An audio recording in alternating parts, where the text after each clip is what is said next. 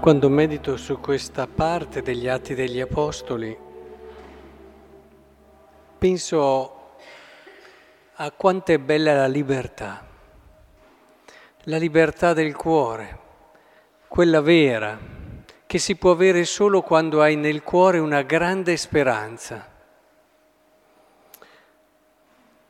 Contestualizziamolo perché qui erano stati incarcerati, rischiavano parecchio, avevano le autorità che si erano raccomandate loro, eppure,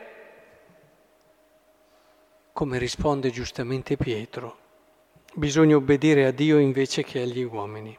Non è semplice, bella frase, ma entriamo nel contesto, non è così semplice. Quante volte provate a pensare noi per timore delle conseguenze non facciamo fino in fondo una cosa, la facciamo in parte e così via. Quante volte per rispetto umano abbiamo anche solo paura di questo, di dire che si sappia questa cosa, quell'altra cosa. Abbiamo anche solo, non che rischiamo la vita, ma rischiamo magari il nostro onore, eh, eh, quello che è il parlare bene di noi e l'immagine bella che abbiamo dato di noi.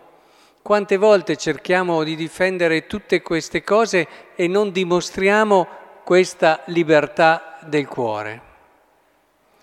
E invece qui Pietro e ci dice anche su che cosa fonda questo suo coraggio e questa sua forza, che non è il coraggio, è non confondiamo qui questo coraggio di Pietro con i bastiani contrario, quelli che alla fine devono sempre andare contro alle istituzioni, contro l'autorità, contro a quello che fanno gli altri.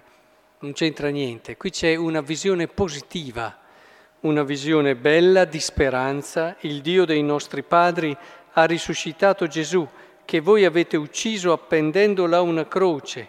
Dio l'ha innalzata alla sua destra come capo e salvatore per dare a Israele la conversione noi siamo testimoni, noi c'è una speranza che brucia dentro.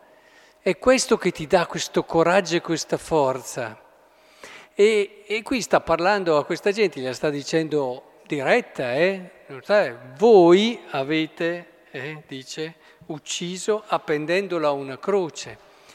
Però è bello così, è bello così vedere che ci può essere una speranza nel cuore che mi permette di seguire la mia coscienza in modo limpido, senza paura, senza timore. Essere quello che sono nel profondo del mio cuore, davanti a tutti per quello che sono, portando avanti un annuncio meraviglioso. Ecco, direi che è proprio questo, quello che vorrei pregare per noi oggi che il Signore ci aiuti, visto che nel Vangelo ci ha parlato un po' di paradiso, perché ci parla di queste relazioni col Padre, il Figlio, eh, di quello che ci può raccontare solo chi è venuto da quel paradiso lì, perché il paradiso ne parlano in tanti, ma solo chi ci è stato ce lo può raccontare. E e ci ha parlato di questo. Io sono convinto infatti che nel paradiso una delle cose più belle sarà contemplare la relazione del padre con il figlio, cioè quell'amore lì. E, e scoprirne sempre le esigenze più grandi, più vere, più profonde. Beh, visto che abbiamo una speranza così grande, che il Signore ci aiuti ad essere liberi nel cuore, noi stessi, capaci di verità, senza paure, dinanzi a chiunque.